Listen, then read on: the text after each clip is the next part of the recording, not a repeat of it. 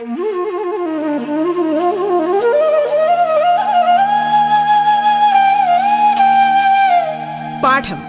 കേട്ടു പഠിക്കാൻ റേഡിയോ കേരളയിലൂടെ.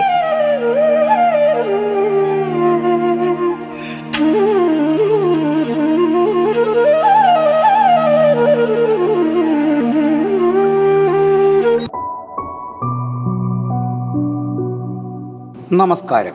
സംസ്ഥാന സർക്കാരിന്റെ ഓൺലൈൻ റേഡിയോ സംരംഭമായ റേഡിയോ കേരളയുടെ പാഠം എന്ന പരിപാടിയിലേക്ക് ഏവർക്കും ഹൃദ്യമായ സ്വാഗതം. ഞാൻ നിങ്ങൾക്കൊപ്പം Ajimon N. Thiruvananthapuram Pattom Saint Mary's higher secondary സ്കൂളിലെ ഹൈസ്കൂൾ വിഭാഗം മലയാളം അധ്യാപകനാണ്. പ്രിയ വിദ്യാർത്ഥി വിദ്യാർത്ഥിനികളെ ഇന്ന് നമ്മൾ പഠിക്കാൻ പോകുന്നത് എട്ടാം ക്ലാസ്സിലെ അടിസ്ഥാന പാഠാവലി മലയാളം സെക്കൻഡിലെ മൂന്നാമത്തെ യൂണിറ്റ് ആണ് നമ്മളിന്ന് പഠിക്കുന്നത്. മൂന്നാമത്തെ യൂണിറ്റിൽ കുപ്പായം എന്ന ഒരു അനുഭവക്കുറിപ്പ് നമ്മുടെ മലയാളത്തിന്റെ പ്രിയ സാഹിത്യകാരൻ എം ടി വാസുദേവൻ നായർ എഴുതിയത്. രണ്ടാമത്തെ പാഠം വിഷ്ണുനാരായണ നമ്പൂതിരി എന്ന കവി എഴുതിയ വൈഷ്ണവം എന്ന കവിതാ സമാഹാരത്തിലെ ബഷീർ എന്ന വലിയ ഒന്ന് എന്ന് വൈക്കം മുഹമ്മദ് ബഷീറിനെ കാണാൻ പോകുമ്പോൾ ഉണ്ടായ അനുഭവക്കുറിപ്പ്. അതുപോലെ തന്നെ മൂന്നാമത്തെ പാഠം എന്ന് പറയുന്നത് നനയാത്ത മഴ സുപ്രസിദ്ധ ചെറുകഥാകൃത്തും വിവർത്തകയുമായ പ്രിയ എ എസ് എന്ന എഴുത്തുകാരിയുടെ ഒരു അനുഭവക്കുറിപ്പ്. അപ്പോൾ ഈ മൂന്ന് പാഠങ്ങളിലും അനുഭവങ്ങളാണ് പറയുന്നത്. ഈ അനുഭവങ്ങൾ എന്ന് പറയുമ്പോൾ നമ്മുടെ യൂണിറ്റിന്റെ പേരും ഓർമ്മകൾക്കെന്ത് സുഗന്ധം എന്നാണ്. ഇതൊരു ഓർമ്മപ്പെടുത്തലാണ്. നമുക്ക് പ്രവേശിക ഭാഗത്തുള്ള ആ നാല് വരി കവിത കാണുമ്പോൾ അറിയാം ഓർമ്മകൾ എന്താണ്. നമുക്കറിയാം നമ്മുടെ ജീവിതത്തിൽ ഏറ്റവും കൂടുതൽ സ്വാധീനം ചെലുത്തുന്ന ഒരു ഘടകമാണ് ഓർമ്മകൾ അനുഭവങ്ങൾ ഒരുപക്ഷെ ആ ഓർമ്മകളും ഓർമ്മപ്പെടുത്തലുകളുമാണ് മനുഷ്യ ജീവിതത്തിന്റെ ഒരു പ്രധാനപ്പെട്ട മുന്നോട്ടുള്ള പ്രയാണത്തിന്റെ യാത്രയുടെ ജീവിതയാത്രയുടെ ഒരു അടിസ്ഥാന പ്രചോദനം. നമുക്ക് മുൻപുള്ളവരോ നമ്മുടെ തലമുറയിൽപ്പെട്ടവരോ അവരുടെ ഓർമ്മകളും ഓർമ്മപ്പെടുത്തലുകളും അവരുടെ മാതൃകകളും അവരുടെ ജീവിതചര്യകളും ഒക്കെയാണ് എന്നെയും നിങ്ങളെയും മുന്നോട്ട് പോകുവാൻ പ്രചോദനപ്പെടുത്തുന്ന ഘടകം. അതുകൊണ്ടാണ് ഓർമ്മകൾക്ക് എന്ത് സുഗന്ധം എന്ന് പറയുന്നത്. അപ്പോൾ നമ്മൾ ആലോചിക്കും ഓർമ്മകൾക്ക് എന്ത് സുഗന്ധമാണുള്ളത്? എന്താണ് സുഗന്ധം? സുഗന്ധം എന്ന് പറയുമ്പോൾ നല്ല മണം. നമ്മൾ മനോഹരമായ സ്മെല്ലെന്നൊക്കെ പറയുന്നത് പോലെ. ഈ സുഗന്ധത്തിൽ ഓർമ്മകൾക്ക് എന്താ സുഗന്ധം എന്ന് ചോദിച്ചാൽ ഓർമ്മപ്പെടുത്തലുകളിലേക്ക് നമ്മൾ തിരിച്ചു പോകുമ്പോൾ നമുക്കുണ്ടാകുന്ന മാനസികമായൊരു വിശുദ്ധിയുണ്ട്. ആ വിശുദ്ധിയാണ് നമ്മുടെ ജീവിതത്തിന്റെ ഏറ്റവും പ്രധാനപ്പെട്ട ഘടകമെന്ന് പറയുന്നത്. എന്റെ കുഞ്ഞുങ്ങളെ ഇപ്പോൾ ഒന്നൊന്നര വർഷമായി നമ്മൾ സ്കൂളുകളിലേക്ക് പോയിട്ട്. നമ്മുടെ സുഹൃത്തുക്കളോടൊപ്പമുള്ള മനോഹരമായ നിമിഷങ്ങൾ. കളിയും ചിരിയും കൊച്ചു കൊച്ചു പിണക്കവും കൊച്ചു കൊച്ചു ഇണക്കവും കുസൃതികളും അധ്യാപകരുടെ സ്നേഹവും അമ്മയുടെയും അച്ഛന്റെയും സ്നേഹം നമ്മളിപ്പോൾ അനുഭവിക്കുന്നു. പക്ഷേ അധ്യാപകരുടെ സ്നേഹം നമുക്ക് നഷ്ടപ്പെട്ടു. അപ്പോൾ ഇത്തരത്തിലുള്ള കാര്യങ്ങൾ നമ്മൾ ഓർക്കുമ്പോൾ ഒരുപക്ഷെ നിങ്ങളെങ്കിലും ചിന്തിക്കും ഇപ്പോൾ സ്കൂളിലായിരുന്നു എങ്കിൽ എന്താകുമായിരുന്നു എന്ന്. അതാണ് നമ്മുടെ ഓർമ്മ. ആ ഓർമ്മപ്പെടുത്തലുകളിലേക്കാണ് നമ്മൾ കടന്നു പോകുന്നത്. ഇപ്പോൾ ഈ പ്രവേശിക ഭാഗത്ത് നമ്മൾ കടക്കുമ്പോൾ മലയാളത്തിന്റെ പ്രിയ കവിയും ഗ്രാമീണതയുടെ എഴുത്തുകാരനും ചലച്ചിത്രഗാന രചയിതാവും ഒക്കെയായ പി ഭാസ്കരൻ മാഷ് അവറുകളുടെ ഒരു കവിതാഭാഗം നിങ്ങൾക്ക് പ്രവേശികയിൽ തന്നിരിക്കുന്നു. നമ്മൾ ആ പ്രവേശിക ഭാഗം പഠിക്കാൻ പോവുകയാണ്. ആദ്യം പ്രവേശികയിൽ നിന്നും നമ്മൾ മറ്റ് പാഠങ്ങളിലേക്ക് കടന്നു പോകുന്നു. പ്രവേശിക ഭാഗത്തേക്ക് നോക്കുമ്പോൾ മറക്കുവാൻ പറയാനെന്തെളുപ്പം മണ്ണിൽ? പിറക്കാതിരിക്കലാണതിലെളുപ്പം. മറവിതന്മാറിടത്തിൽ മയങ്ങാൻ കിടന്നാൽ ഓർമ്മകളോടിയെത്തി ഉണർത്തിടുന്നു ഇതാണ് കവിത. ഇത്ര മനോഹരമായ ഒരു കവിതാഭാഗം. മറക്കുവാൻ പറയാനെന്തെളുപ്പം?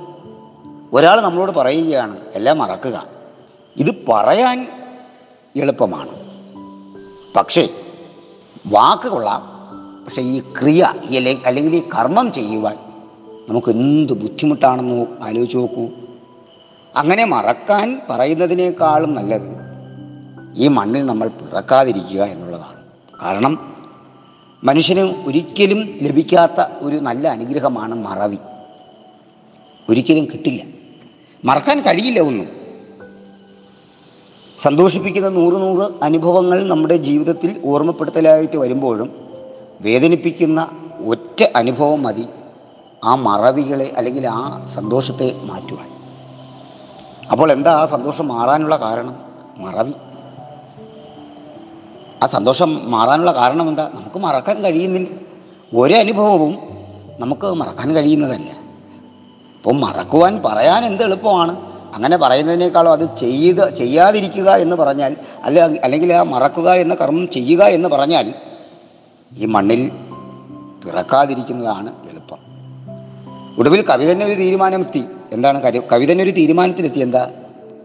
മറവിതൻ മാറിടത്തിൽ മയങ്ങാൻ കിടന്നാലും മറവിയുടെ മാറിടത്തിൽ എന്ന് വെച്ചാൽ മറക്കാൻ അങ്ങ് നൂറ് ശതമാനം ശ്രമിച്ചാലും ഓർമ്മകൾ ഓടിയെത്തി വന്ന് വീണ്ടും ഉണർത്തും. മറവിയിലൂടെ മറക്കാൻ ശ്രമിക്കുന്നു.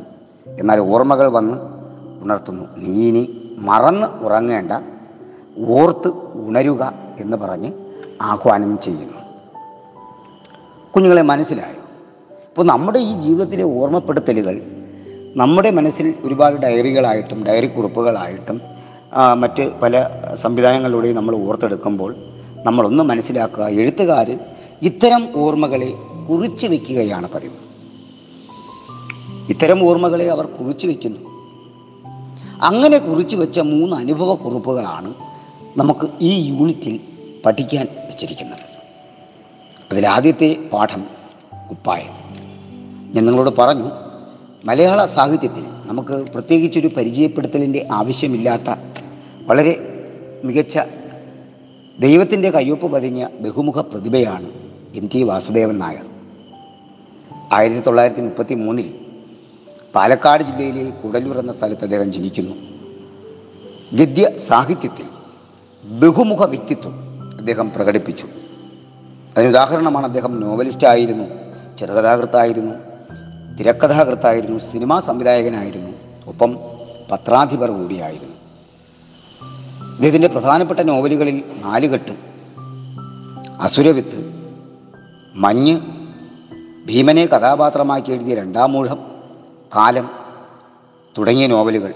അതുപോലെ തന്നെ ഇരുട്ടിന്റെ ആത്മാവ്. നിങ്ങൾ കേട്ട് കാണും. മലയാളത്തിലെ അനശ്വര നടൻ പ്രേം നസീർ സാറിനെ അനശ്വരനാക്കിയ ഒരു കഥാപാത്രമായിരുന്നു ഭ്രാന്തൻ വേലായുധൻ.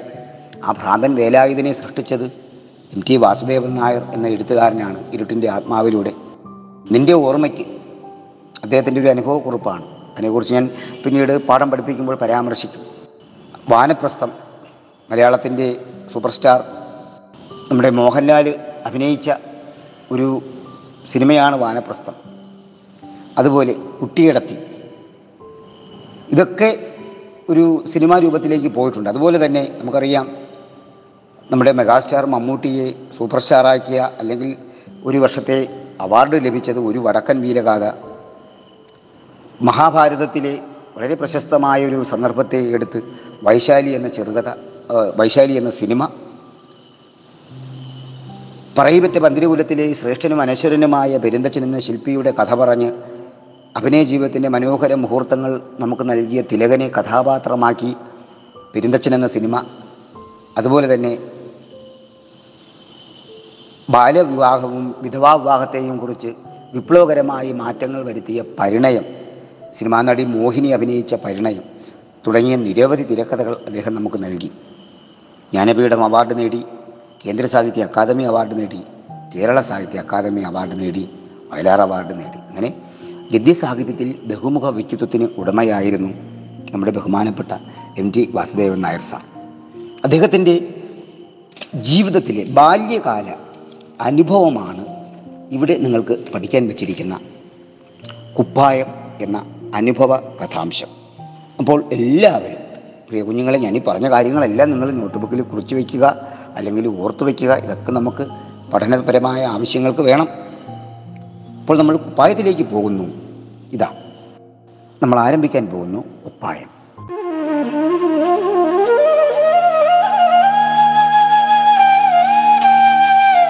പാഠം കേട്ടു പഠിക്കാൻ റേഡിയോ കേരളയിലൂടെ. പാഠത്തിൽ ഇനി ഇടവേള.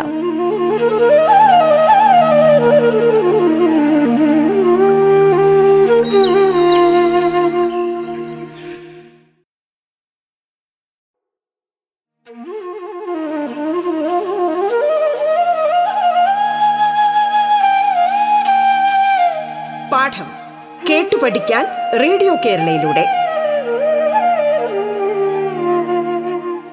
തുടർന്ന് കേൾക്കാം പാഠം.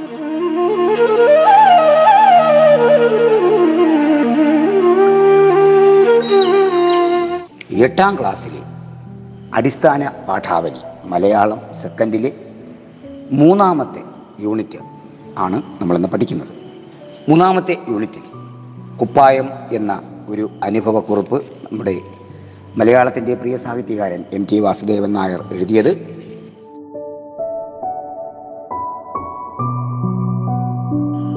കരുപ്പറമ്പിലെ അമ്മിണി ഓപ്പുവിന്റെ കല്യാണം നിശ്ചയിച്ചിരിക്കുന്നു. ഓപ്പു എന്ന് പറഞ്ഞാൽ ജ്യേഷ്ഠത്തി നമ്മൾ ചേച്ചി എന്നൊക്കെ വിളിക്കുന്ന ഒരു ബഹുമാന സൂചകമായ ഒരു പദമാണ് ഓപ്പു. കരുപ്പറമ്പിലെ അമ്മിണി ഓപ്പുവിന്റെ കല്യാണം നിശ്ചയിച്ചിരിക്കുന്നു. മൂന്നാഴ്ച കഴിഞ്ഞിട്ടാണ് അതായത് ഇരുപത്തൊന്ന് ദിവസം കഴിഞ്ഞിട്ടാണ് കല്യാണം. വിവരം പറയുവാൻ കരുപ്പറമ്പിലെ ഒരു അമ്മായിയുണ്ട് അമ്മായിയുടെ ആങ്ങള സഹോദരൻ രാമൻകുട്ടി നായർ വീട്ടിൽ വന്നു. അപ്പോൾ ഈ കരിപ്പറമ്പിൽ എന്ന് പറഞ്ഞാൽ എവിടെയാ? അച്ഛന്റെ അനുജൻ എം ടി വാസുദേവൻ നായരുടെ അച്ഛന്റെ അനുജൻ ഗോവിന്ദ ഗോവിന്ദമാമയുടെ ഭാര്യ വീടാണ് കരുപ്പറമ്പിൽ. ആലൂരടുത്ത് ഞങ്ങളുടെ വീട്ടിൽ നിന്നും കഷ്ടി മൂന്ന് നാഴികയെ ദൂരമുള്ളൂ. നമ്മൾ പഴയ കാലങ്ങളിൽ കേൾക്കുന്ന ഒരു ദൂരക്കണക്കാണ് നാഴിക. അതിന് വ്യക്തമായിട്ടൊരു നിർവചനം ഇപ്പോൾ ഒരു നാഴിക എന്ന് പറഞ്ഞാൽ നമ്മൾ നാല് മിനിറ്റ് കൊണ്ട് നടക്കാവുന്ന ദൂരം എന്നൊരർത്ഥമുണ്ട്. ഒരു നാഴിക എന്ന് പറയുമ്പോൾ നാല് മിനിറ്റ് കൊണ്ട് നടക്കാവുന്ന ദൂരം. അപ്പം മൂന്ന് നാഴിക എന്ന് പറയുമ്പോൾ ഏകദേശം പന്ത്രണ്ട് മിനിറ്റ് കൊണ്ട് നടക്കാവുന്ന ഒരു ദൂരമാണ് ആ തറവാട്ടിലുള്ളത്. അപ്പോൾ അത്രയേ ഉള്ളൂ. എങ്കിലും അദ്ദേഹം വന്ന് കല്യാണം എം ടിയോടും കുടുംബത്തോടും പറയുന്നു. ആദ്യം ഓപ്പുവിന്റെ കല്യാണം നടക്കുന്നു. ആദ്യം ചേച്ചിയുടെ കല്യാണം നടക്കുന്നു. മദ്രാശിയിൽ ബി ടിക്ക് പഠിക്കുന്ന അന്നത്തെ ഒരു വലിയ ഡിഗ്രിയാണ് ബാച്ചലർ ഓഫ് ടെക്നീഷ്യൻ എന്നോ ടെക്നിക്കൽ എന്നോ പറയാവുന്ന ഒരു കോഴ്സ് ബി ടിക്ക് പഠിക്കുന്ന വലിയേട്ടനാണ് വരൻ. ഇതൊക്കെ ഞങ്ങൾ കുട്ടികളടക്കം എല്ലാവരും കേട്ടിരുന്നു. സിലോണിലേക്ക് പോകും മുൻപേ ആ കല്യാണം ഉണ്ടാകും എന്നൊക്കെയാണ് അറിഞ്ഞിരുന്നത്. അതായത് അച്ഛൻ അദ്ദേഹത്തിന്റെ എം ടി വാസുദേവൻ നായരുടെ അച്ഛൻ സിലോണിലാണ് ശ്രീലങ്കയിലാണ്. സിലോൺ മീൻസ് ഇന്നത്തെ ശ്രീലങ്ക. ഈ ശ്രീലങ്കയുടെ ഈ പശ്ചാത്തലം ഞാൻ നേരത്തെ സൂചിപ്പിച്ചതുപോലെ നിന്റെ ഓർമ്മയ്ക്ക് എന്ന ഒരു അനുഭവക്കുറിപ്പിൽ വളരെ മനോഹരമായി ഈ ദേശത്തെക്കുറിച്ചും അച്ഛന്റെ ജോലിയെക്കുറിച്ചുമൊക്കെ പറയുന്നുണ്ട്. ഈ കോവിഡ് കാലമായതുകൊണ്ട് സമയം കിട്ടുമ്പോൾ ഈ നിന്റെ ഓർമ്മയ്ക്കെന്ന് പറയുന്ന ഒരു തിരക്കഥാഭാഗം എടുത്ത് വായിച്ചാൽ ഒരു അനുഭവ ഭാഗം എടുത്ത് വായിച്ചാൽ വളരെ ഉപകാരപ്രദമായിരിക്കും. കേട്ടോ കുഞ്ഞുങ്ങളെ? കേട്ടോളൂ. അച്ഛൻ നേരത്തെ മടങ്ങി. ഓപ്പുവിനേക്കാൾ ഒരു വയസ്സ് താഴെയാണ് അമ്മിണി ഓപ്പു. അതായത് ഓപ്പുവിന്റെ കല്യാണം. ഓപ്പു ഓപ്പുവിനേക്കാൾ ഒരു വയസ്സ് താഴെയാണ് അമ്മിണി ഓപ്പു. പക്ഷേ നേരത്തെ നിശ്ചയിച്ചതാണ് വൈകിക്കേണ്ട എന്ന് അവരുടെ ഭാഗത്തു നിന്ന് നിർബന്ധം വന്നപ്പോൾ സമ്മതിച്ചു. അതായത് മൂത്ത ആളിനെ മൂത്ത ആളിൽ നിന്നും ഒരു വയസ്സ് താഴെയാണ് ഇപ്പോൾ കല്യാണം നടത്താൻ പോകുന്ന അമ്മിണി ഓപ്പു. പക്ഷേ നേരത്തെ നിശ്ചയിച്ചത് കൊണ്ട് വളരെ പെട്ടെന്ന് നടത്തണം എന്ന് പറഞ്ഞതുകൊണ്ടും അതങ്ങ് നടത്താമെന്ന് തീരുമാനിച്ചു. നല്ല കൃഷിക്കാരാണ്. ഓപ്പുവിന്റെ കല്യാണം കഴിഞ്ഞിട്ട് മതി എന്ന് അമ്മായിക്കും മറ്റും അഭിപ്രായമുണ്ടായിരുന്നു. അച്ഛൻ സിലോണിലേക്ക് പോകും മുൻപേ ഗോവിന്ദമാമ വിവരം അറിയിച്ചപ്പോൾ വൈകിക്കേണ്ട എന്ന അഭിപ്രായമായിരുന്നു അത്രേ. അച്ഛന്. അപ്പോൾ അച്ഛൻ കുടുംബത്തിൽ ജോലിയും വിദ്യാഭ്യാസവുമുള്ള ആളായതുകൊണ്ട് എം ടി വാസുദേവൻ നായരുടെ അച്ഛനോട് എല്ലാവരും അഭിപ്രായം ചോദിച്ചിട്ടേ ചെയ്യാറുണ്ടായിരുന്നു. അമ്മയെല്ലാം കേട്ടിരുന്നു. നന്നായി നന്നായി എന്ന് മാത്രം പറഞ്ഞു. അകത്തു നിന്ന് ചായയുമായി വന്ന ചെറിയമ്മയോടും രാമൻകുട്ടി നായർ കല്യാണക്കാര്യം പറഞ്ഞു. എല്ലാവരും കൂടി വരണം. വിവാഹത്തിന്റെ ആ ഒരു സന്തോഷവും മംഗളകരമായ അനുഭവവുമാണ് പറയുന്നത്. കരുപ്പറമ്പിലെ അമ്മായി അമ്മയ്ക്ക് എന്നും ഇഷ്ടമായിരുന്നു. എം ടിയുടെ അമ്മയ്ക്ക് കരുപ്പറമ്പിലെ അമ്മായി എന്നും ഇഷ്ടമായിരുന്നു. എന്നെയും കൂട്ടി അമ്മ അവിടേക്ക് വിരുന്ന് പോകാറുണ്ട്. വലിയ കൃഷിക്കാരാണ്. വലിയ തോട്ടം. ചമ്മണിക്കാവിലെ താലപ്പൊലിക്ക് അമ്മയെ ക്ഷണിക്കാറുണ്ട്. പക്ഷെ അമ്മ പോകാറില്ല. തൃശ്ശൂർ പൂരം കഴിഞ്ഞാൽ ഏറ്റവും വലിയ വെടിക്കെട്ട് ചമ്മണിക്കാവിലാണെന്നാണ് പറയാറ്. അതിന്റെ ശ്രമക്കാർ അതിന്റെ നടത്തിപ്പുകാർ അമ്മായിയുടെ ആങ്ങളമാരായിരുന്നു സ്വന്തം കുടുംബത്തിലെ അംഗങ്ങളായിരുന്നു ആ വലിയ വെടിക്കെട്ടിന്റെ സ്പോൺസർമാർ. എന്ന് പറഞ്ഞാൽ നിങ്ങൾക്ക് മനസ്സിലാകും സ്പോൺസേഴ്സ്. പ്രത്യേകിച്ച് രാമൻകുട്ടി നായർ. ഇനി അമ്മയുടെ വിരുന്ന് വരവ് അവിടെ വലിയ ആഘോഷമാണ്. അമ്മിണിയോപ്പുവിന്റെ താഴെയുള്ള കമലോപ്പു അങ്ങനെ കൂട്ടുകൂടില്ല. തോട്ടത്തിലും പറമ്പിലുമൊക്കെ ചുറ്റി നടക്കാൻ ശാരദയും സരോജിനിയും എന്റെ കൂടെ ഉണ്ടാവും എന്ന് വെച്ചാൽ അവിടെയുള്ള കൂട്ടുകാർ. നല്ലവണ്ണം പഠിക്കുന്ന കുട്ടിയാണെന്ന് അമ്മ എന്നെപ്പറ്റി പറഞ്ഞതുകൊണ്ടാകാം. സന്ധ്യയായാൽ രാമൻകുട്ടി നായർ എന്നെ കൊണ്ട് രാമായണം വായിപ്പിക്കും. തെറ്റുന്നുണ്ടോ എന്ന് ആരും നോക്കാറില്ല. അവർ അകത്ത് വർത്തമാനം പറഞ്ഞിരിക്കുകയാവും.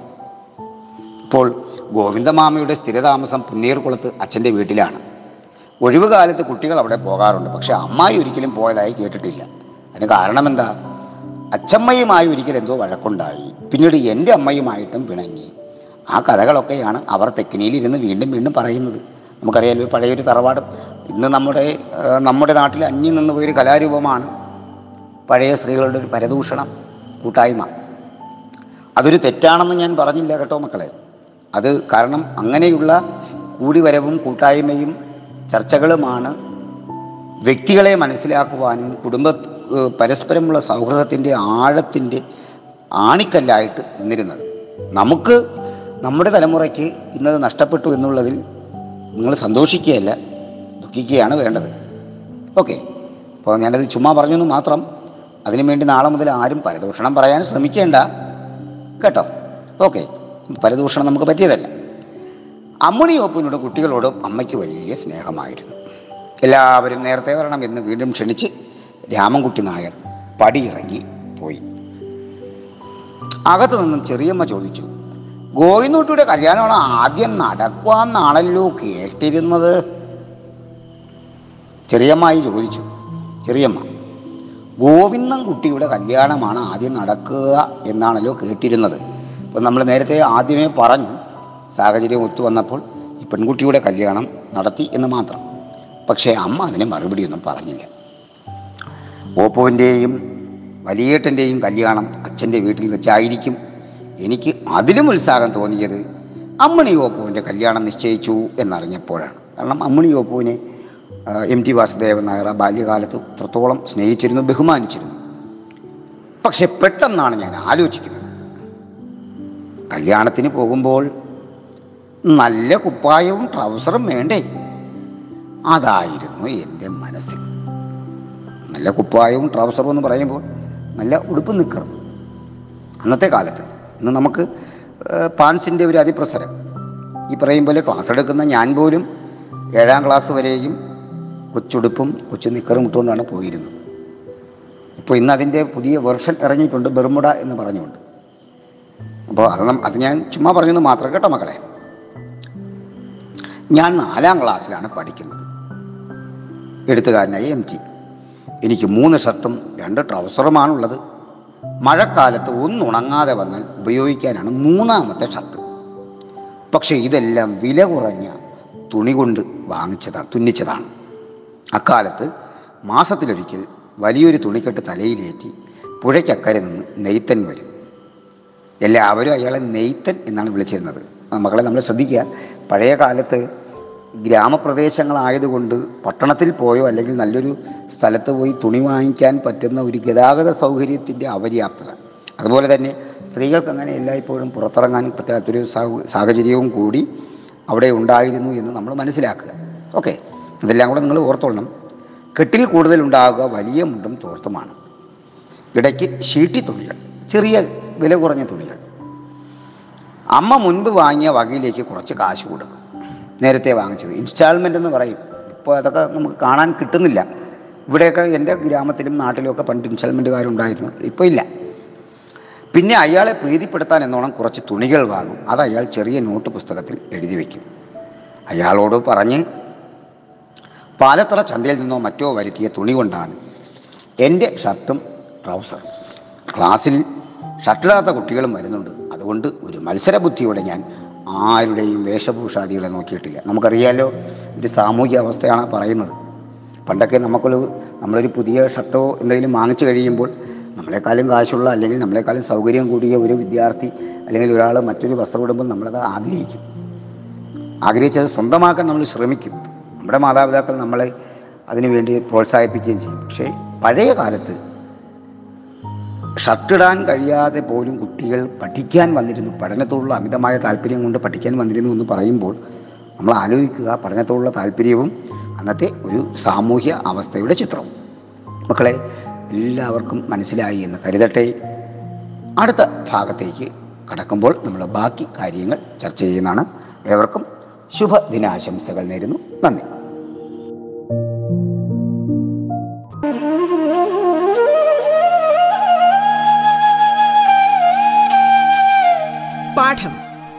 പഠിക്കാൻ റേഡിയോ കേരളയിലൂടെ. പാഠത്തിന്റെ ഇന്നത്തെ അധ്യായം പൂർണമാകുന്നു. ഇനി അടുത്ത ദിവസം കേൾക്കാം. നമസ്കാരം.